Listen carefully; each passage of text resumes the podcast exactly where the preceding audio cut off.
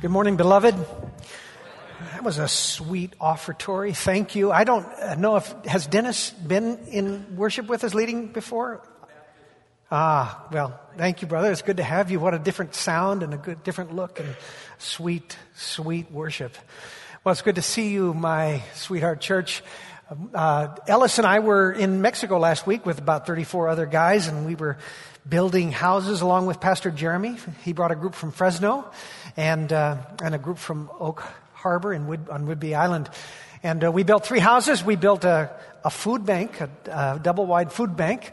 And uh, it was, you know, all the high school kids know about this. It, it, was just a great experience, although it was the hardest site I've ever worked. We had a landslide on one of the sites, so we had to build a retaining wall just to have a place to pour the concrete. So maybe you'll hear more about it later. But we got it done, and uh, it was uh, a great time of fellowship. Men, if you haven't ever done this, next year, the weekend after Mother's Day, put it down right now. It's a, it's a life changer, and you'll, you'll be blessed by it. Uh, oh, what I wanted to say was I, first thing I, I did when I got back was listen to Ryan Palmer's awesome uh, sermon from last week. What a gift we have in him and his leadership of our young people.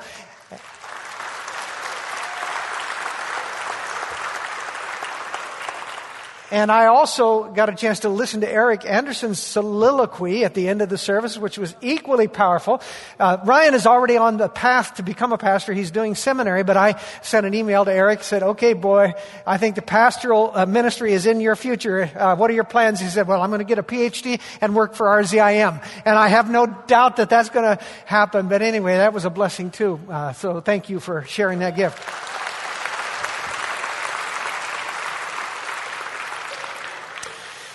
A few weeks ago, Cindy and I were sitting at Menchie's. How many love Menchie's? Yeah, all of this group does. The rest of you don't know what you're missing. And uh, I would have it my regular tart flavor with the uh, the fake fish eggs that are on top of it. It was awesome. Anyway, Cindy and I were uh, sitting there, and up walked one of our graduating high school seniors, Lexi, and she had a couple of her friends with her. And Lexi had just been uh, accepted into Oregon State, so we were talking about universities and mascots and the beavers. And I said, Well, I just read something interesting about Whitman University, not Whitworth, Whitman in Walla Walla. Uh, you, you probably have heard of it. It was uh, formed in honor of a missionary, Marcus Whitman, who served in that area, who was martyred along with his wife in that area. Whitman used to be a, a Christian university, but it is as so many Christian universities strayed away in the years, over the years. And uh, I was reading that they had just voted to abandon their mascot. They used to be the Whitman missionaries, but they're not going to be the Whitman missionaries anymore. Lexi said, well, what are they going to be? And I was feeling, I mean, it's probably appropriate. They're not at all Christian, but I was still feeling a little snarky. And, and so she said, what do you think? What will their mascot be? And I said, I don't know. Probably the Whitman apostates. And, um, and then the, the girl standing next to her with a horrified look, she said, the Whitman prostates? What kind of a, what kind of a mascot is that? Well, it wouldn't be a very good one, actually. It, not very appropriate, but, but neither was missionary anymore. This morning we are going to continue as we draw near the end of our journey through the story. We're going to take a look at a, a seemingly inappropriate, very unlikely Christian missionary. His name was Saul. And if you'd known Saul in his other early years, you would have known him as a brilliant, kind of self-centered, aggressive, uh, up and coming young Pharisee he had his eyes set on a seat in the Sanhedrin, which was kind of the, the high water mark of a career if you wanted to be a, a Jewish clergyman. And, and Saul was going to make his bones, he was going to make his name by crushing out this, this new little movement uh, of group of, of folks that were following some prophet from Nazareth whom they claimed had been raised from the dead.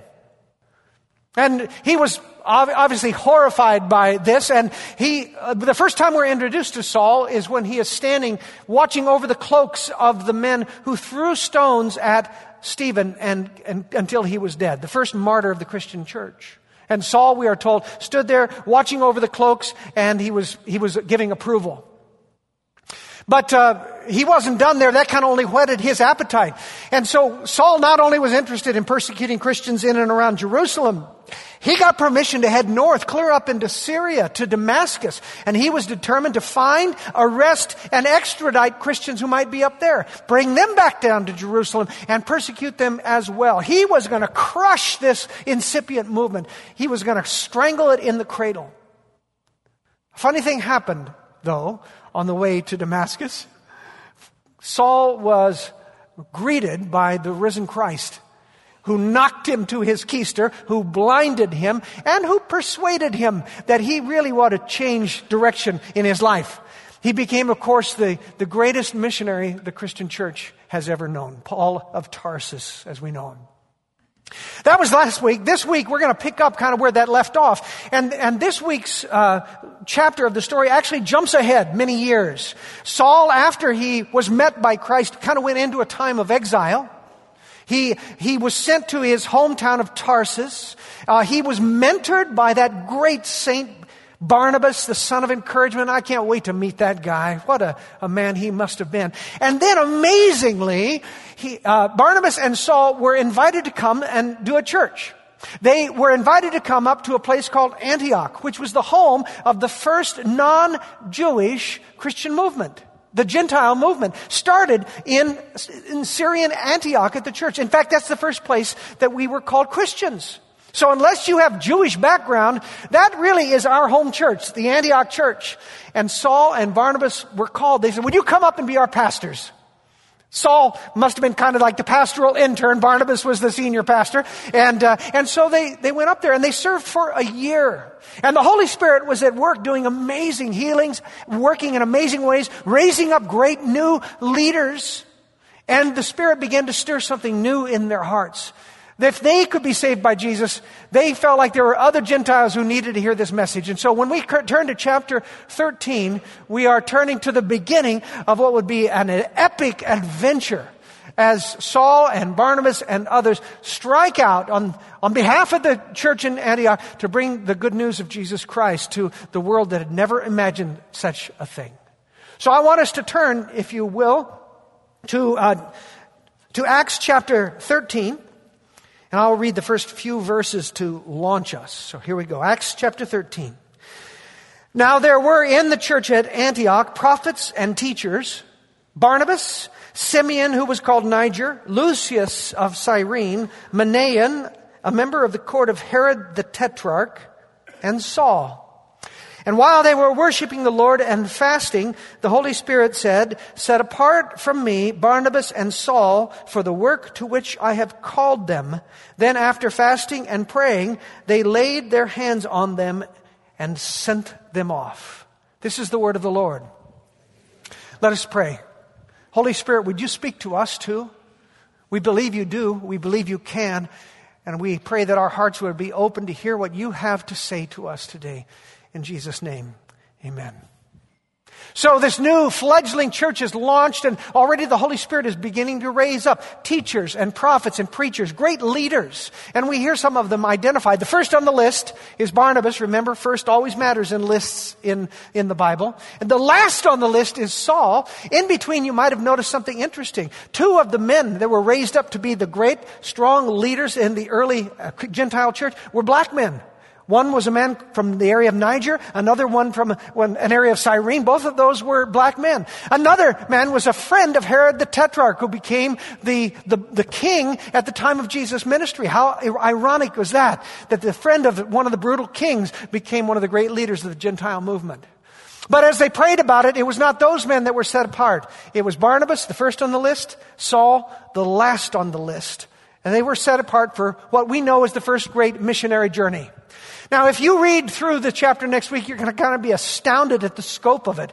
It's, it's huge because it covers not only all of Saul's missionary journeys, but uh, many of the letters that he wrote to the churches he founded there. It is impossibly large, monumental, epic work and so I want to just kind of summarize it by taking a quick look at that first missionary journey that they were sent on. So take a look up on the screen and it'll help you to get some perspective. That's the Mediterranean Sea. Uh, Israel is down south of Syria and they started off in Antioch. You see the Antioch on the right hand side. They went to Seleucia, which was the uh, port city, caught a boat and headed for Cyprus. Cyprus was Barnabas' hometown. That's where he came from. And so they ministered on the east side of Cyprus, walked across to the west side, and ministered there to such great effect that the Roman ruler of Cyprus, the proconsul, came to, Christ, came to faith in Christ. That's pretty cool. They got on a boat, they headed from Cyprus up to the little port town of Perga. Here's something very interesting. It's a little footnote, but it's fascinating. Because along with Saul and Barnabas was a young man named John Mark. He, you'll know him as the guy who ended up writing the gospel. But at this time, John Mark got spooked. We don't know why. But at Perga, we are told that John Mark abandoned them and headed back to Jerusalem. This ticked Paul off, frankly. He never, he never got over that, or not for the longest time. Uh, and it would be a source of division between him and, and Barnabas, who wanted to give the kid another chance, the son of encouragement. So Barnabas and Saul, they headed on without John Mark up to Pisidian Antioch, a different Antioch. I think there were seven Antiochs, by the way, so it's hard to keep them all straight. Um, I was just in Pisidian Antioch. In February, I led a group to uh, Turkey, and that's where one of the places that we stopped at. And here's a picture of me standing on the wall of the synagogue that Paul preached in when he was in Pisidian Antioch. How cool is that? What you don't realize that as the direction I'm looking up there, there's a, a, road. At the other end of that road, on the high point of Pisidian Antioch, sat a spectacular temple that was dedicated to Caesar Augustus. So the irony of those two places, Paul, even as he was preaching, would have been looking out in the distance, and he's talking about the lordship of Jesus Christ, the one and true Lord, and looking in the distance at the temple that was dedicated to this God man, Caesar Augustus. It's pretty cool. Paul preached to great effect. We are told that the entire city came out to hear him but not the entire city was happy with him. There were some who were really stirred up because of what he was saying. And, and so they got word of that and he skedaddled. and they headed to the next stop, which is Iconium. They preached there. Again, they stirred up a great interest. They also stirred up more trouble. And so they skedaddled from there and they headed to the next town called Lystra. But uh, the, the troublemakers that were so irritated with, with Paul Somehow he had a way of drawing out the, the venom in people. They, they got together from, from Antioch and Iconium and they made their way down to Lystra. They found him, they dragged him outside of the city and they, they tried to kill him. They stoned him and they left him for dead. I take it as a miraculous work of God that after they left and returned home thinking that their work was done, we are told that Paul got up, went back into the city. And not only did he go back into the city, he continues on down to the next town, Derbe. And he preaches the gospel there. That in itself is pretty remarkable because I think if I'd gotten a beating like that, I'd say, okay, that's enough for my first missionary journey. But he continues on, and not only that, then he turns around when he's done preaching in Derbe because he cares about the Christians that have, have received the faith, and he marches back along, back to Lystra, back to Iconium, back up to Antioch. How about you? Would you be ready to turn around and return to the city of your would be murderers? I don't think so, but that's what he did. Then, when he had checked in on the new Christians, he headed down to the harbor town, caught a boat. They headed back over to Seleucia and returned to Antioch with great joy, we are told. So that's a summary of the first of what would be three, at least three great missionary journeys. Here's the uh, thing it was 1,600 miles that they traveled. To put that in perspective, if last week when it came time for us to go down and do our Mexico build, instead of getting on an airplane, we had started walking. And we walked the entire coastline of the west coast of the United States, got down to our build site in near Tijuana, finished our buildings, and then marched back up by foot over the border to Bakersfield, my hometown, my, my roots, that would have been uh, 1,600 miles that we traveled. That's how far they walked. And here's the irony. The amazing thing is that that was the shortest of their journeys. There are going to be two other journeys that are going to take him beyond that Asia Minor into Europe. He's going to take another trek to Rome where he brings the gospel right to the, right to the house of Caesar. And ultimately, some believe, including myself, that he might have even gotten as far as Spain. There is then an estimate that Paul, by the time he was done with his call of missionary outreach, that he had walked 14,000 miles. Put that in perspective. If you were to walk from the west coast to the east coast of the United States at the narrowest point, you could cross back and forth, back and forth, back and forth, and almost back again seven times. It was a lot of shoe leather that they went through, but it turns out that sore feet and blisters was the least of Paul's problems because they were subjected to terrible abuse. We heard some of it in the story today of what happened to them when they were stoned at Lystra. Acts mentions other accounts, but it doesn't tell us nearly all that Paul went through. Luke tells us some of the things, but not all of them. Paul is actually the one who tells us more. Because when you turn to 2 Corinthians 11, he gives us an account of many of the things that he and his colleagues suffered for the sake of the gospel. Now, I want you to listen to this and listen to what is really being said with wonder at the, at the turmoil, the, the, the suffering that these men received for the sake of Jesus. Five times, Paul writes, I received from the Jews the 40 lashes minus one. Three times I was beaten with rods. Once I was stoned. Three times I was shipwrecked. I spent a night and day in the open sea. I have been constantly on the move. I have been in danger from rivers, in danger from bandits, in danger from my own countrymen, in danger from Gentiles, in danger in the city, in danger in the country, in danger at sea, and in danger from false brothers. I have labored and toiled and often gone without sleep. I have known hunger and thirst and have often gone without food. I have been cold and naked. Besides everything else, I face daily the pressure of my concern for all the churches. A few weeks ago, I talked about what a flogging looked like. You'll recall that the victim was stripped naked and stretched out, and they took a, a lash that was comprised of several tails that were made of leather, and at the end of each tail was a chunk of metal or glass, and the intent was to lacerate that body until it was one open wound. Uh, the maximum number of lashes that you could receive during a flogging was 39 because it was believed that the 40th would kill the average man.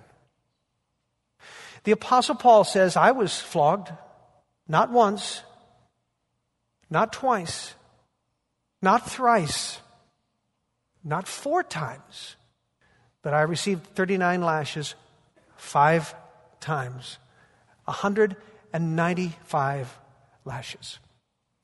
He also tells us of another torture that was popular at the time, a beating with rods. The rods were the size of a, of a finger, and it was not one rod, it was several. If you have ever had a sibling that took a, a willow, uh, a willow stick and whipped you on your bare legs, you might get some taste of it. But this was a handful of rods, and it would be brought against the bare back. It is said that that was so painful that it was like a red hot metal grate being pressed against your back. And Paul said, I received the rods three times. And the list goes on, doesn't it? He said, I was shipwrecked. I was hungry. I was beaten. I was snake bit. On and on and on the list goes. And when you're listening to this stuff, you try to imagine would I have anything like that courage? I mean, you, you'd like to, to imagine that maybe if I felt the, the unction of the Lord, the Spirit upon me, if I, if I was stoned and God spared my life and I was able to rise up, maybe I could go back and, and continue preaching. Perhaps I'd have that courage. Perhaps if I was pulled off to the side and, and, flogged, received 39 lashes, perhaps after I'd healed up, I might have the courage to, of my convictions to continue on and on again.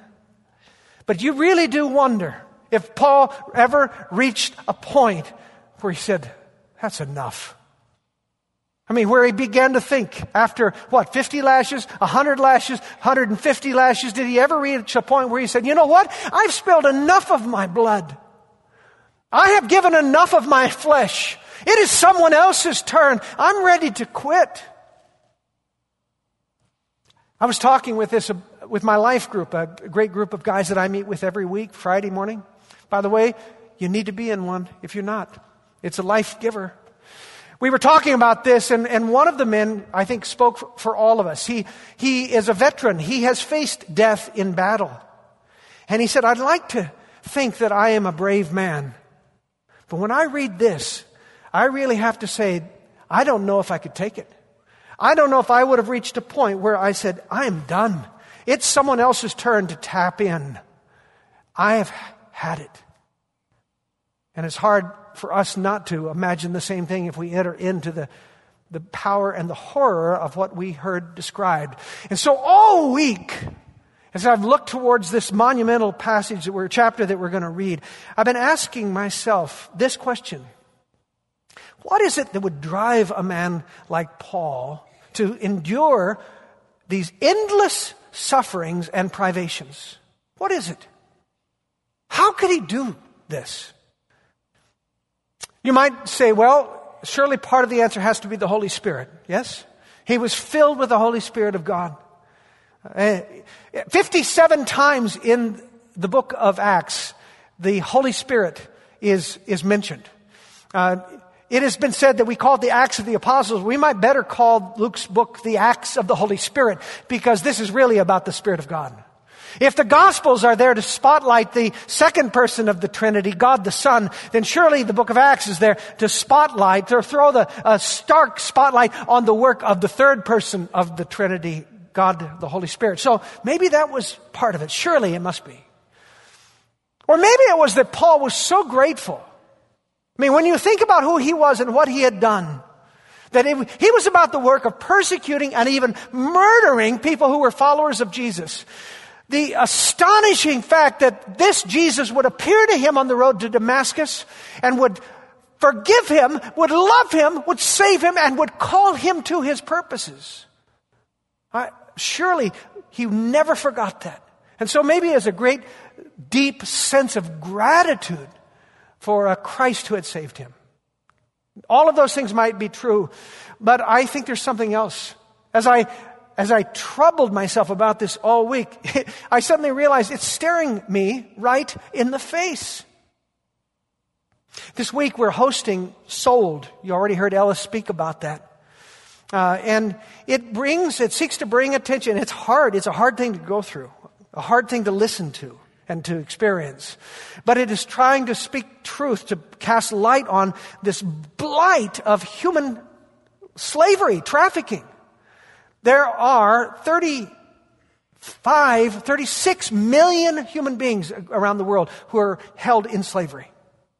That means it's impossible for us to conceive such a thing. Uh, 8 million who are forced into sexual slavery. 10.5 of those million are children. And, and we think about this. We, we who live in a place of freedom, we can hardly conceive that such a thing still goes on. And not only goes on out there, goes on in our own streets where our children are being abducted and forced into terrible acts of slave, sexual slavery. So I was thinking about all of these things and reflecting upon that, and suddenly I remembered one of Paul's favorite words to describe himself. He often in his letters calls himself an apostle, but his second most frequent reference, do you know what it is? Slave. Paul calls himself a slave. Romans chapter 1 1, he says, Paul, a slave of Christ Jesus. Philippians chapter 1 1, Paul and Timothy, slaves of Christ Jesus. Galatians chapter 1 10, a slave for Christ. Uh, you might be, if you were following along in the Bible and, and, looking at those references, you might be a little surprised. Say, wait, Pastor Mark, it doesn't say slave, it says servant. In fact, most translations do say servant. But the Greek word for that word is doulos. Say that word. I want you to remember the word doulos. Doulos, without exception, without question, doulos means slave. I want to introduce you to um, a a friend of mine from my seminary days. We call this Kittel because that's the name of the man who edited this work. This is one of 10 volumes. It is the most comprehensive theological dictionary of the New Testament in existence. Everyone has access to Kittel. And, uh, and what it does basically is work, look at every single Greek word in the New Testament. And so when you turn to the, the chapter on doulos, this is what Kittel, the foremost uh, editor in this area. This is what he says about doulos. The emphasis here is always on serving as a slave. Service which is not a matter of choice for the one who renders it, which he has to perform whether he likes or not, because he is subject to the will of his owner. Now, if that's what doulos means, really, then why is it that our, so many of our translations soften it and say servant or bond servant? And here's why. Because the word slave is so repugnant to us. It, it, it brings up such awful images for us. It transports us back to a dark, a dark chapter of our American history when we kidnapped more than 12 million human beings shipped them in horrific circumstances and caused them under lash and pain of death to work our cotton fields and tobacco fields.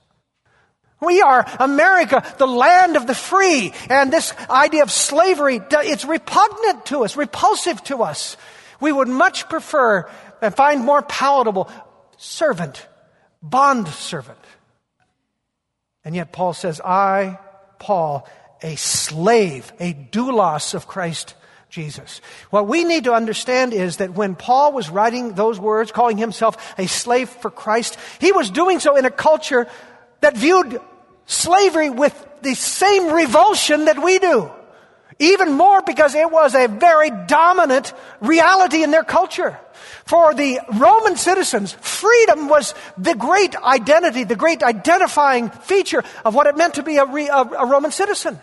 And every slave longed to be set free. They longed to be able to fight, uh, buy their uh, freedom, acquire their freedom in some way. That was their ultimate goal.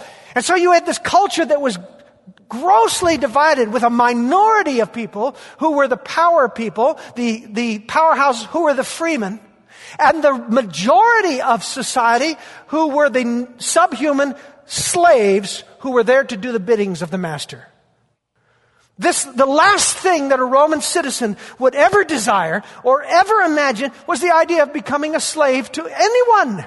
And yet Paul, a freeman, a Roman citizen, proudly calls himself a slave of Jesus Christ, a doulos, which meant to Paul, if the master ordered him to walk 14,000 miles to take his message to the world, he would gladly do it.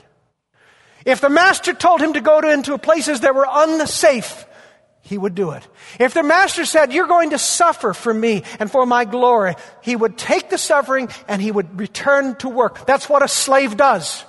You don't question, you don't ask, you go. He was a slave of Jesus Christ. He was willing to go anywhere, do anything, suffer anything for the sake of the Lord. In a culture that ultimately valued freedom, Paul the free man was willing to become a slave of Jesus Christ. Why? Because Jesus Christ became a slave for him. When we turn to Philippians chapter 2, we come to one of the great Christological hymns, passages in all of the New Testament. It is magisterial in its scope. Probably it is a, an old Christ hymn, and Paul translates it, captures it, and sends it to the Philippians. And it was intended to describe the incredible decision of God the Son to leave glory, leave his Father, and to come to earth to save us. And here's how Paul talks about this language. In Philippians chapter 2, he says, Have this mind among yourself, which is yours in Christ Jesus, who though he was in the form of God, did not count equality with God a thing to be grasped, but made himself nothing, taking on the form of a doulos, a servant, a slave. What he's saying here is that Jesus, who had all the rights of divinity, did not cling to his godness. He did not clutch his divine prerogatives. He emptied himself. He gave all of that away. And though he was in the form of God, when he came to earth, he took on the form of a slave, a doulos. And there's no more vivid illustration of that than the Last Supper. Do you remember? He got up, Jesus got up in the middle of the supper. He took off his robe, he took up a basin of water, and he, what did he do? He began to wash the filthy feet of every uncomfortable disciple. Why uncomfortable? Because this task was demeaning. It was beneath him. It was humiliating. Foot washing was the task set aside for the lowest slave on the totem pole. And if you happen to have a non-Jewish slave on your staff, that was the guy that was going to get the job. Jesus was the master. These were the disciples. And yet even the master would never expect his disciples to wash his feet. And yet here we have Master Jesus kneeling down as the God slave washing the feet of his disciples. And then in the ultimate expression of his self-imposed slavery, he was the one who was arrested. He was the one who allowed himself to be brutalized. He was the one who allowed himself to receive the lash. And ultimately, he was the one who allowed himself to be spiked to the cross. Jesus, the Son of God, gave himself to be a doulos, a slave, to free us from our bondage to sin. And when Paul experienced this breathtaking sacrificial love on the road to Damascus, he was so smitten by the grace of Christ that he was willing to go anywhere, endure anything for the sake of the one who was willing to go anywhere and endure anything to save him. He was willing to enslave himself to his master because Jesus was worth it. And this takes us back, as we've been talking about the scarlet le- thread that, that weaves its way through the story. This takes us way back nearly to the beginning of the Old Testament, to the book of Exodus, chapter 21. Because there we read about slaves and the rules around slaves. If you were a Hebrew slave who had to sell yourself into slavery, you would work for six years for your master, but in the seventh year, you would be set free. It was kind of a mini jubilee. And of course, most slaves, when they had completed their six years of service, were delighted to go, to be free, to start their life on their own. But it turns out that there were some slaves who worked in the master's house who didn't feel that way. Over the six years, they came to love the master. They came to love the family, and they wanted to stay. And the only way for them to stay was to continue on in slavery. And so this is the ritual that they carried out in order to acknowledge this person who said, I want to be a slave to this family. They would call the judges of the town to be witnesses. And they would take the slave to the door of the master's house. And they would pull his earlobe, spread it out and lean it up against, hold it up against the doorpost of the house. And then the master would take a sharpened awl and drive it through the earlobe into the doorpost of his house. And with that blood and with that scar, that mark, there was no going back. For in that moment, in that act, you were marked as a slave for life. You could never change your mind. But he didn't want to change his mind because he had found in that place, in this master, someone who was worth giving his life to. He had found in this house a place of provision and protection. And he was happy to take the mark and to bleed the blood and to de- declare to the whole community, I will be a slave for life. You realize, don't you, that that is, that is very similar to what it is we are doing when we have a baptism up here on Sunday morning? When someone says, I want to join the church and you come and you are baptized, that is your entrance into the eternal relationship with this church family. And we don't use awls and we don't drive them through earlobes. That would be kind of messy. But that is exactly what baptism signifies. Is the old is gone, the new has come. And when you stand up to say, I want to be received into this community of faith forever, what is it that we are called to confess? The confession is and always has been this Jesus Christ is Lord. And when we say Jesus is Lord, what does that mean? He is master. He is ruler. He is boss. And the corollary of that then necessarily means I am his slave. If Jesus is Lord, if Jesus is Master, if Jesus is my boss, then surely the corollary must be, and I am the slave of Jesus Christ. Problem is, we don't like that too much. We would prefer not to be the slave. We would actually prefer if Jesus would be our slave. We like that more.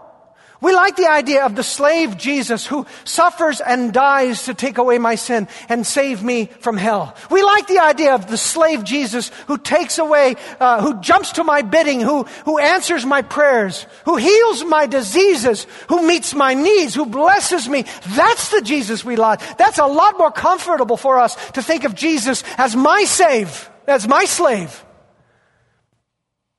But that day has come and gone, beloved. Jesus the slave became Jesus the victor. Jesus the slave who suffered and died became Jesus the resurrected one. Jesus the slave who knelt to wash the filthy feet of his disciples is now Jesus the enthroned one before whom every human being will one day bow in adoration.